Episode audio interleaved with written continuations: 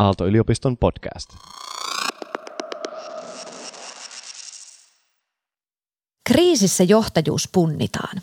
Hyvä johtaja on kriisin keskellä sekä päättäväinen auktoriteetti, empaattinen tukihenkilö että aloitteellisuutta tukeva mentori. Mitäs tästä väitteestä sanoo Henri? Kyllä, tämä, tähän on helppo yhtyä ja johtajat usein voi nykyään olla taka-alalla asiantuntijaorganisaatioissa, mutta kriisin tullessa, niin silloin se johtaja astuu lähemmäs ja, ja enemmän keskiöön. Puttonen ja Vilkkumaa. Vilkkumaa ja Puttonen.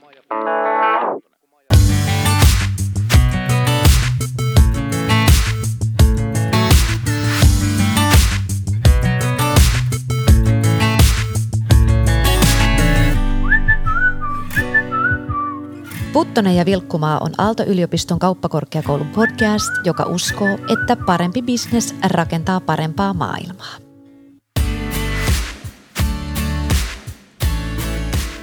Jokaisessa jaksossa käsitellään yhtä liike-elämän aluetta ja pohditaan, kuinka asiat voisi tehdä paremmin.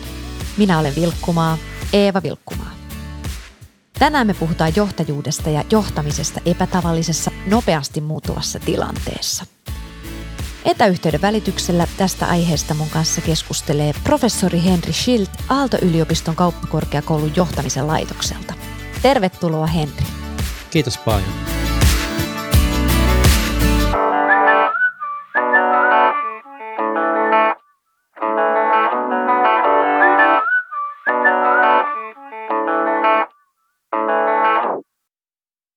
Niin, tämä koronaviruspandemia on kuormittanut ihan valtavasti sekä yrityksiä että niiden työntekijöitä.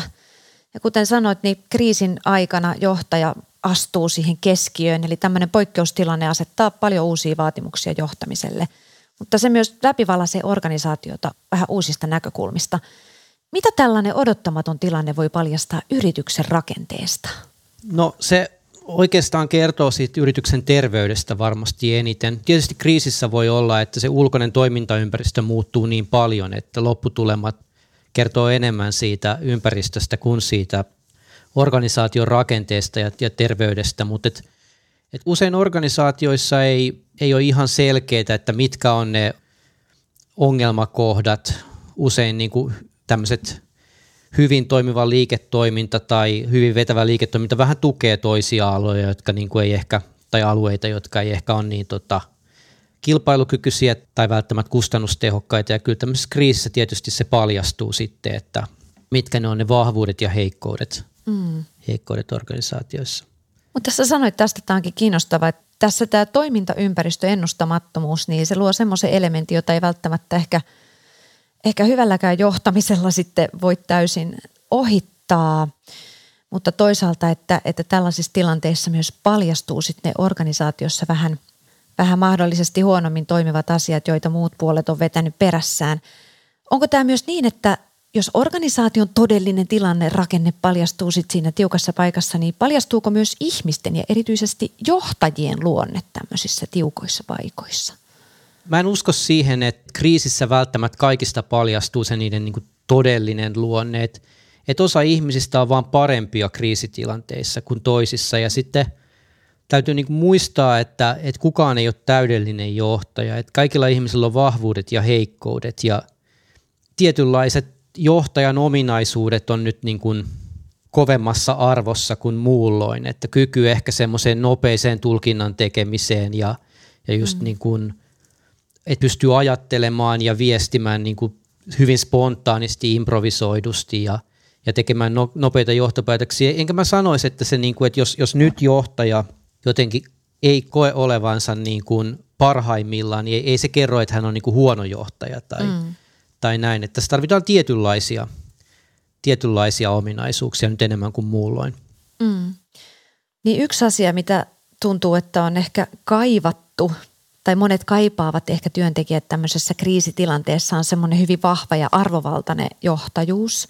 Ja nyt jos katsotaan vaikka valtioiden johtoa, niin monissa demokraattisissa maissa tämä epidemia tai pandemia on tuonut, tuonut kansan näiden johtajien tueksi, mutta sitten taas kun katsoo semmoisia perinteisesti autoritaarisia maita, niin siellä sitten taas tämä kansan tuki uhkaa murentua. Niin mitä sä sanoisit, että näkyykö tämä myös yrityksissä, että semmoiset vahvasti henkilöjohtoiset, keskusjohtoiset yritykset nyt sitten, niissä sitä autoritäärisyyttä ei katsotakaan tämmöisessä tilanteessa niin hyvällä?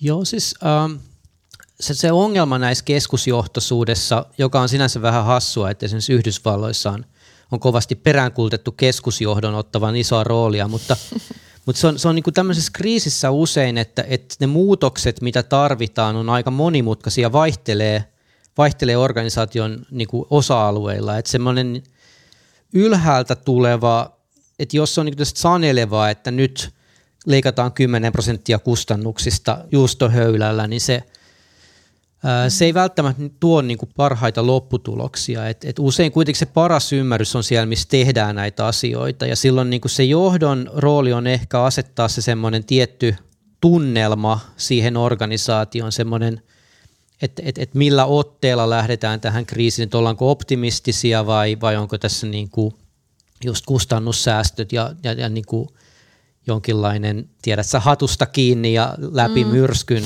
myrskyn tunnelma – mutta mut että kyllä se pitäisi lähteä sit siitä, että, että se paras asiantuntemus on siellä eri puolilla organisaatio. Usein semmoinen ylhäältä käsin tuleva ohjaus, niin, niin se on jollain tavalla aina vähän pielessä. Mm. Sä oot oikeastaan puhunutkin tästä tasapainottelusta muualla, eli, eli johtajan yhtäältä täytyy pystyä tekemään nopeasti semmoisia päätöksiä, jotka mahdollistaa tämän yrityksen selviytymisen tämän kriisin yli, mutta toisaalta sitten taas pitäisi just pystyä jotenkin pehmeästi tarjoamaan semmoisia tulkintoja, jotka sitten mahdollistaa sen, että nämä työntekijät ja alempi ja ylempikin keskijohto sitten niin kuin itsenäisesti ja oma-aloitteisesti pystyy niin kuin tekemään niitä hyviä päätöksiä siellä, missä niitä päätöksiä tulisi tehdä. Kuinka helppoa on johtajalle tämmöinen tasapainottelu sen niin kuin päättäväisyyden kanssa niiden isojen linjojen suhteen ja sitten toisaalta tämän delegoinnin ja oma-aloitteisuuden tukemisen välillä? Kyllä se on haastava ja kyllä niin kuin mä näitä valtionjohtajiakin vähän niin kuin säälin siis siinä mielessä, että, että ihmiset haluaa, alaiset myös haluaa sitä, että sieltä ylhäältä kerrotaan, että milloin tapahtuu mitäkin ja että, mm. Että on niin kuin selvät sävelet ja, ja tämmöinen niin timeline, että, että, että miten tämä nyt etenee, mutta että, että kyllähän jokainen johtaja ymmärtää sen, että jos hän sen sanelee sitten, että, että milloin niin kuin mikäkin steppi tehdään, niin se mm. menee kuitenkin aina vähän pieleen. Että, et, et, et se on haastava ja siinä on niin kuin tasapainoilu on sen tunnelman ja sen sellaisen luottamuksen, että ihmiset pystyy luottamaan siihen organisaatioon ja siihen, että, joku jatkuvuus on, että, että johtajalla on ikään kuin kuitenkin asiat hallussa, mm. mutta että sitten että kuitenkin kannustetaan ja annetaan sitä vastuuta ja, ja, ja niin kuin, että ihmiset tavallaan pakotetaan myös – myös itse niin kuin elämään sen, sen tietyn epävarmuuden kanssa. No voiko työyhteisölle olla jotain hyötyä siitä, että, että joudutaan kohtaamaan just tätä epävarmuutta ja ehkä semmoista pysähtyneisyyttäkin, mitä varmaan tämmöinen tilanne tuo välttämättä tullessaan? Kyllä, kyllä joo, kyllä mä uskon, että tästä on niin kuin jollain tavalla hyöty tietysti kauhean julmaa sanoa, mm. että on hyötyä, kun organisaatiot, yritykset taistelee olemassaolosta, mutta mm. Mutta et, et, et, kun sä sanoit aikaisemmin, että mitä tämä kertoo niin kuin johtajista, niin tämä kertoo tosi paljon organisaatiokulttuurista ja tässä on semmoinen tietty itsetutkiskelun paikka, että monista syistä organisaatiot jämähtää aika vahvasti paikalleen ja me tehdään, meillä on paljon rutiineja, prosesseja, missä on paljon ihmisiä mukana ja niitä on vaikea muuttaa. Yksi muuttaa toimintatapoja, niin se häiritsee ja rikkoo sitten muiden työskentelyä ja – toisaalta usein asiakkaat on tottunut ostamaan samaa ja saamaan samanlaisen palvelun ja mm. sitten jotenkin jumahdetaan paikoille ja kyllähän tässä on mahdollisuus reflektoida nyt sitten sitä, että mitä me tehdään ja miten me tehdään ja että onko kaikki toiminta välttämätöntä, mm. että usein Usein voidaan jättää tekemättä asioita ja itse asiassa lopputulos on, on melkein yhtä hyvä tai parempi. Että kyllä on mahdollisuuksia tosiaan oppia ja yliopistot on hyvä esimerkki, että me ollaan pitkään yritetty tätä sähköistä oppimista ja videosisältöjen tuomista kursseille ja yeah. se ei edennyt yhtään mihinkään. Kaikki mm. oli tyytyväisiä ja nyt ollaan sitten tehty loikka. No kyllä, toi on kyllä just se, että mitä sinne prioriteettilistan kärkeen pääsee, niin monet asiat ei pääse sinne ennen kuin on ihan pakko. Ja tämä etäopetus on kyllä hyvä esimerkki siitä. No nyt etätyöskentely on tietysti noussut ihan valtavaan rooliin tässä ja esimerkiksi Twitter on nyt sitten linjannut, että nyt on ollut niin hyviä kokemuksia tästä etätyöstä ja on otettu käyttöön niitä, niitä uusia työkaluja niin hyvin, että he kokevat, että semmoista niin paikalle tulopakkoa ei enää tämän kriisinkään jälkeen ole. Miten sä näet, että miten tällaiset johdon linjaukset voi muuttaa just sitä organisaatiokulttuuria tulevaisuudessa? No, tässä on mun mielestä kaksi puolta niin kuin lyhyellä tähtäimellä ja keskipitkällä tai näin, että et siis lyhyellä tähtäimellä varmasti niin kuin huomataan se, että ei niitä tarvi syynätä niitä, niitä työntekijöitä niin, niin kuin tiukasti, että, että me ollaan kuitenkin niin kuin teollisessa yhteiskunnassa mitattiin sitä, että miten paljon ihmiset tekee töitä ja nyt ehkä pitäisi alkaa mm. mittaamaan enemmän sitä, että mitä he saa aikaan. Ja tämä on tietysti vaikeaa, kun tuottavuus vaihtelee ja näin, ja se on ollut ehkä jotenkin turvallinen ajatus, että katsotaan, että ihmiset tekee töitä, mm. vaikka, vaikka niin kuin siis se on aika sekundääristä, että miten paljon töitä tehdään verrattuna siihen, että mitä saadaan aikaan. Mutta sitten ehkä niin kuin pidemmällä tähtäimellä, niin mä luulen, että tämä toimii niin kuin hyvin nyt, mutta miten sitten uudet työntekijät, että miten he luovat sosiaaliset verkostot, miten he niin kuin – luo semmoisen emotionaalisen kontaktin siihen työyhteisöön ja työpaikkaan ja, ja jotenkin identifioituu. Mm. Että et miten tämä tulee toimimaan sitten, kun tulee uusia työntekijöitä, rekrytoidaan, jotka mm. ei koskaan välttämättä näe niitä toisia niin kuin face to face. Että tämä on kyllä niin kuin yksi kysymys. Ja sitten vielä pidemmällä aikavälillä, että tuleeko organisaatioiden luonne muuttumaan, että, mm. että jokunen vuosi sitten jo puhuttiin tämmöistä niin kuin projektiurista, että ihmiset tekee – 6-24 kuukauden projekteja yrityksissä ja semmoinen pitkä, monen vuoden urat on, on loppu, että, mm.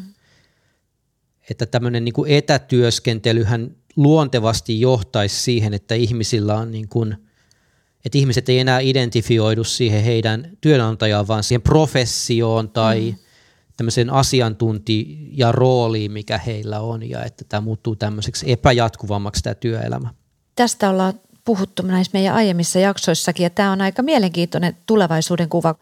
Ja myös aika semmoinen atomistinen tietyllä tavalla, että me ollaan kaikki semmoisia yksittäisiä työntekijöitä, pienyrittäjiä, oman työelämämme seppiä, jotka sitten jotenkin kontribuoi tähän yhdessä tekemiseen. Kun taas toisaalta sitten paljon on puhuttu siitä, että, että ne monet tärkeimmät jutut syntyy sitten tiimien yhteistyöstä ja ehkä semmoisesta epämuodollisestakin vuorovaikutuksesta. Hmm. Sehän saattaa jäädä tässä etätyömaailmassa kokonaan pois vaikea sanoa. Se, se on totta vaikea sanoa ja sitten, että et muuttuuko niin, että sitten ne yhteisöt on jossain niin ne yritysten ulkopuolella just, että on, on kaikenlaisia meetappeja mm. ja tämän tyyppisiä. Aivan.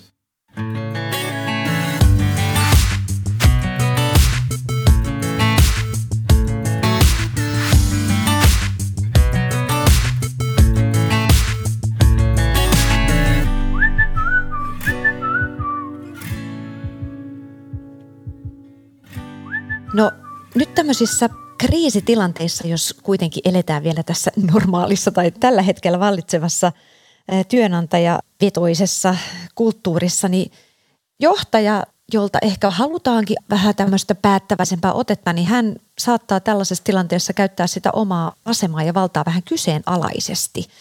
Näet sä, että on jotain erityisiä kriisitilanteen kompastuskiviä, jotka saattaa tulla sille johtajalle itselleenkin vähän yllätyksenä? Tämä on niinku, valta korruptoi tietysti ja, tota, ja tässä on ehkä uusi tilanne monelle, että Suomi erityisesti ei ole kovin auktoritäärinen tai siis johtajakeskeinen kulttuuri mun mielestä. Että täällä on hyvin matala hierarkia ja hyvin tämmöinen osallistava johtamiskulttuuri. Mm. Ehkä nyt sitten on, on joissain organisaatioissa enemmän se tilanne, että, että ihmiset myös odottaa siltä johtajalta päätöksiä ja – Siinä saattaa tulla semmoinen tietty vauhtisokeus tietysti. Mä, mä en tiedä, miten yleistä tämä nyt sitten kuitenkaan meillä on. Mutta kyllähän se jotenkin semmoinen just, että kun sulta odotetaan päättäväisyyttä, niin siinä saattaa helposti käydä niin, että ne omat niin kuin tietyt bajakset ja mm. niin kuin oma perspektiivi pääsee liikaa dominoimaan. Että usein organisaatioissa sitten on niin kuin jotain vastavoimia, jotka sanoo, että hei, ei tämä nyt ole kauhean fiksu juttu. Ja semmoiset niin haudatut omat lemmikkiprojektit, mm. niin kuin, jotka ei välttämättä e- ehkä ole niin kuin parhaita just tässä kriisin keskellä, niin saattaa nousta ratkaisuiksi. Ja, ja sehän on niin kuin ihan selkeää, että, että kaikki ihmiset turvautuu tämmöisessä kriisitilanteessa, kun on selkä seinää vasten, niihin juttuihin, jotka on kaikista tutuimpia ja turvallisempia, että mm. et ihminen ei ole vaikka digitalisaatio on vieras asia, niin se ei niin kuin luontevinta ei ole, että nyt otetaan digiloikka mm. keskellä koronakriisiä. Vaikka se just voisi olla siis se ratkaisu tähän kriisiin tietysti. Kyllä, juuri näin. Onhan siitä varmaan tietynlaista hyötyäkin, että tukeutuu niihin tuttuihin ratkaisuihin, ettei lähde ihan soitellen sotaa, mutta, mutta olisiko nyt sitten sun näkökulmasta myös hetki semmoisille oikein radikaaleille muutoksille ja uusille avauksille tämän kriisin turvin?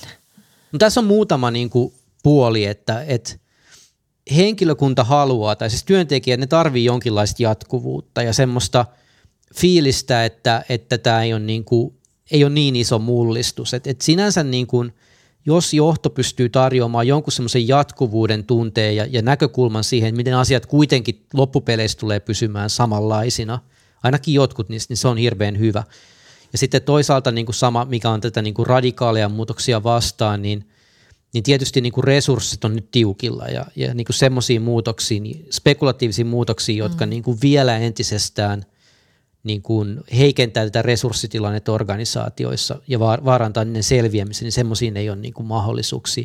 Mm. Mutta toisaalta niin kun on näin iso muutos tässä toimintaympäristössä, niin silloin täytyy jotenkin muuttaa sitä, että, että, että miten kilpaillaan, miten, miten niitä asiakkaita palvellaan ja miten voitetaan. Use, useilla toimialoilla on niin kuin liikaa kapasiteettia nyt, että, että mm. kysyntä on laskenut ja silloin niin kuin sellainen, ne firmat, jotka tekee radikaaleja uusia kokeiluja ja pystyy jotenkin löytämään uusia toimintatapoja, niin ne kyllä tulee selviämään mun mielestä voittajina tässä jos nyt ajatellaan, että sit näitä radikaalimuutoksia on jollain tavalla tehtävä, niin onko siinä jonkinlainen mahdollisuus ehkä osallistaa sit sitä henkilökuntaa tähän muutosten miettimisprosessiin sillä tavalla, että he kokisivat myös tämmöisten muutosten tekemisen jollain tavalla jatkuvuutena siinä omassa tekemisessään? Kyllä ilman muuta siis todella paljon näin, että, että voidaan niin kuin just ottaa mukaan kokeiluihin ja kannustaa myös niin kuin miettimään, että miten asiat voisi tehdä eri tavalla ja käyttää uusia teknologioita esimerkiksi. Mm. Että tästä tietysti vaihtelee tosi paljon toimialoittain, että, että jossain toimialoilla valitettavasti siis tietysti tämmöinen digiloikka tarkoittaa, että joillekin roolille ei ole tarvetta, mutta, mutta toivon mukaan ne nyt on kuitenkin vähemmistö ja, ja monella mm. toimialalla voidaan tosiaan just – sitä toimintaa, ja niinhän se täytyisi ollakin, että se, se osaaminen on kuitenkin, se asiakasymmärrys ja kaikki tällainen on, on, on siellä niin kuin usein siellä suorittavassa tasossa kuitenkin paljon parempaa kuin johdolla, että, mm. että se todelliset mahdollisuudet, todelliset tarpeet ymmärretään siellä, niin, niin että et, et se lähtisi sit sieltä ja just kokeilujen kautta, mm. että se mitä tämä digitalisaatio on tehnyt, että kokeileminen on halvempaa kuin koskaan aikaisemmin, että, Aivan. että voidaan tehdä uusia juttuja. Niitähän voi olla oikeastaan – sillä tavalla hyvä myös näille suorittavan puolen tai asiakasrajapinnassa operoivien ihmisten kannalta hyväkin asia, että vihdoin saadaan prioriteettilistalle ehkä semmoisia uudistuksia ja asioita, mitä he ovat saattaneet miettiä jo pidemmän aikaa, mutta jotka sitten siinä päivittäisen tekemisen yhteydessä ei ole sinne prioriteettilistan kärkeen päässeet. Sehän on niin kuin aina, että mikä tahansa organisaation muutos, niin sieltä organisaatiosta löytyy suuri joukko ihmisiä, jotka on sitä mieltä, että olisi pitänyt tehdä jo monta vuotta niin. sitten. Puhutaan usein muutosvastarinnasta, mutta semmoisia muutosmyönteisiä löytyy kyllä aina. Kyllä ja johto on aina myöhässä. Niinpä, että se on se niin kuin organisaatioinertia on ehkä systeeminä isompi kuin se henkilöiden inertia mahdollisesti. Juuri näin. Joo. Joo. No oli sitten uudistusmielinen tai ei, niin varmaan kuitenkin tämä vähän erikoinen tilanne ja, ja mahdolliset perheen vaikutukset siihen työn tekemiseen on aiheuttanut kuitenkin sen tilanteen, että monella se työteho on laskenut ja työ on saattanut tuntua vähän hankalalta ja puuduttavalta. Ja työnantajalta tai johtajalta varmasti pitää tällaiseen tilanteeseen sitä empatiaa löytyä, mutta voiko työnantaja olla liian empaattinen? Eli miten löytyy se tasapaino sen välillä, että hyväksyy muutokset siinä työtehossa, mutta toisaalta kuitenkin yrityksen pyörät pitää pitää pyörimässä? Joo, tämä on hyvä kysymys ja e- empatia on noussut tosiaan agendalle johtamisessa paljon ja, ja se on tosi tärkeää nyt kriisin keskellä, että, tota, että johtaja pystyy osoittamaan, että ihmisillä on väliä ja, ja niin kuin vahvistamaan tätä tämmöistä niin kuin sosiaalista sidettä. Siinä on ehkä se, että, että mihin se empatia kohdistuu, että täytyy olla myös niin kuin yhteisöön tai tiimiin. että jos ihmisellä on niin kuin vaikeuksia saada asioita tehtyä, totta kai meidän pitää ymmärtää ja, ja tämä on niin kuin henkisesti tosi raskasta, mutta silloin on ehkä hyvä niin kuin myös, myös sille työntekijälle, että sitä niin kuin huomiota kiinnitetään siihen, että meillä on myös vastuu tätä koko tiimiä kohtaan ja, ja koko tiimin pitää selvitä ja, mm. ja olla tuottava. Ja toisaalta tässä on ehkä vähän siis semmoinen tietty, että se voi olla myös ihmisille itselleen hyvä, että heitä vähän työnnetään eteenpäin. Että moni ehkä kaipaa semmoista, että sä pääset eteenpäin, mm. kun joku pakottaa sut vähän ottamaan itsesi niskasta kiinni. Että. Niitä on ehkä just vaatinut tai saattaa helposti ajaa siihen tilanteeseen tämä etätyöhomma, että se itsensä johtaminen korostuu, niin sitten siihen moni todellakin varmasti kaipaa sitä, että saisi kuitenkin niin kuin jotain semmoista aika selkeääkin ohjeistusta jostain muualta, koska se itsensä johtaminen voi välillä tuntua hankalalta ja vähän kaoottiseltakin prosessilta kaiken muun keskellä. Joo, se on just näin, että tietysti niin kuin monet on jo itsensä johtamisen ammattilaisia mm. sitä on onneksi ehditty nyt opetella työelämässä jo, niin. mutta onhan se just näin, että tota, ei se aina ole mikromanageerausta, että ihmisiä vähän mm. tuetaan ja annetaan heille vähän rakennetta. Ja tota, mun mielestä tämä ei ole sinänsä niin kuin e-, e- erilainen tilanne, että, että ihmiset tarvii tavoitteita ja deadlineja ja, mm. ja näin. Ja joskus tarvii enemmän kuin toisinaan. Että silloin kun just siirrytään vähän vähemmän rutiininomaisiin juttuihin, nämä muutokset vaatii isoja tämmöisiä niin työkokonaisuuksia, joista on vaikea saada oikeastaan otetta välttämättä, ne on meille uusia, niin, niin silloin tämmöinen niin rakenne, että on, on, on niin usein kokouksia ja astetaan deadlineja ja vähän niin ryhtiä. Mm. Että sitä ryhtiä tulee ulkopuolella, niin se on ihan hyvä. Mutta tosiaan täytyy niin kuin muistaa nämä ihmisten erilaiset tota, elämäntilanteet ja mm. että just lapsiperheille tietysti pahin on tavallaan ohi, kun lapset on useimmilla nyt koulussa taas, mutta, mutta kuitenkin edellytykset on hyvin erilaiset eri ihmisillä. Näinhän se on ja kyllä se vähän sillä tavalla tuppaa olemaan, että monesti näkee sen oman tilanteen ja sitten helposti unohtuu se, että minkälainen se tilanne muilla voi olla. Juuri näin.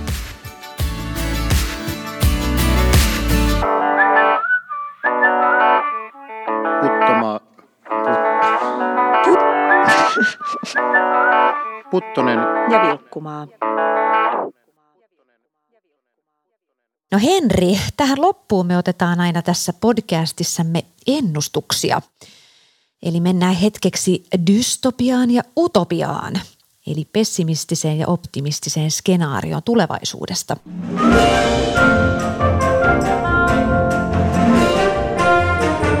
Utopia. Dystopia.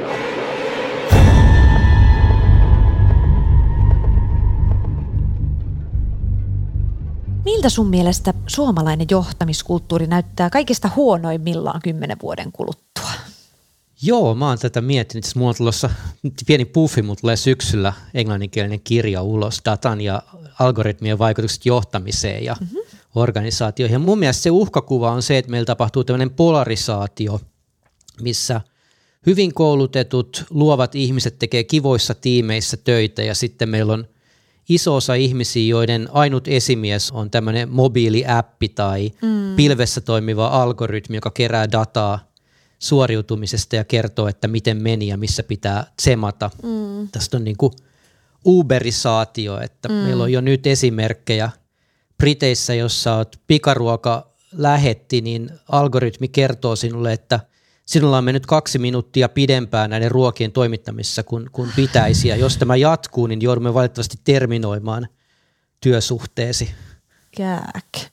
Tämähän muuten näkyy tässä nyt pandemiassa myöskin, että me hyväosaiset voidaan täällä kotiemme rauhassa näpytellä tietokoneitamme ja sitten noin Volti ja Foodora lähetit menee tuolla virusten keskellä pyörii sitten ainoana mahdollisuutena siitä saada palkkaa. Mm. Ja sitten on koko joukko ihmisiä, jotka on työttömiä, joka niin. on vielä, Jep. vielä pahempi. Mutta joo, ei tämä ole mun mielestä tämä dystopia, että me, me tehostetaan asioita poistamalla ihmiset johtamispaikoilta ja empatia mm. häviää. Niin just. No se ei kuulosta mukavalta, joten mennäänpä siihen parhaimpaan mahdolliseen vaihtoehtoon. Mikä olisi sun utopia johtamiskulttuurista?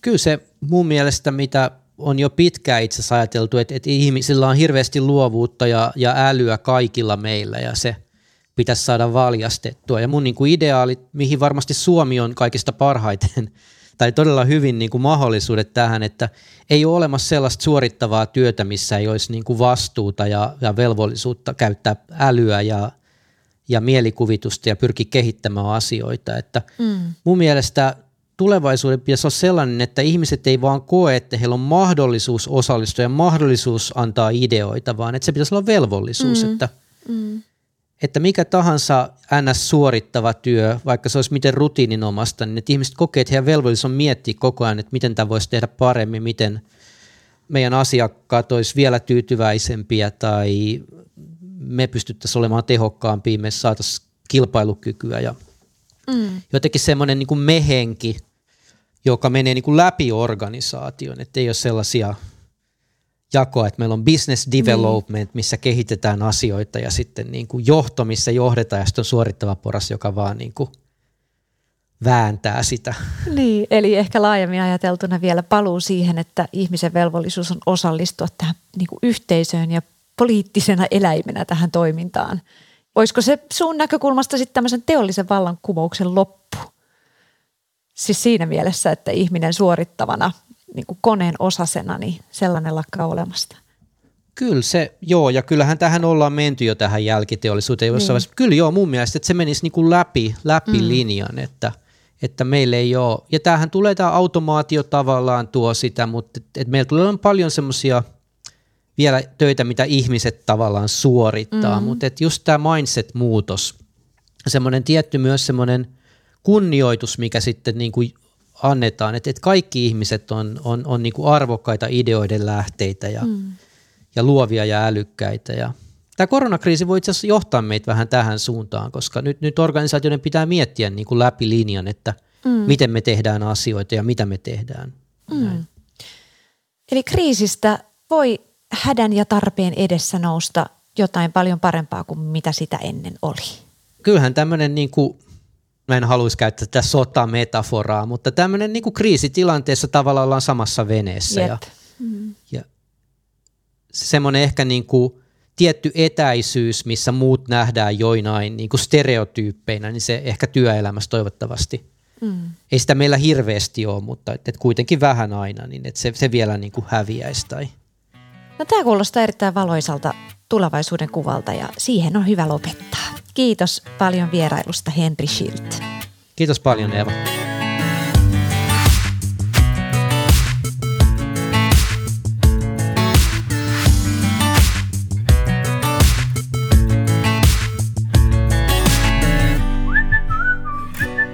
Tämä oli Puttonen ja Vilkkumaa. Löydät kaikki jaksot Spotifysta ja Apple Podcasteista. Podcastin on tuottanut Jaksomedia.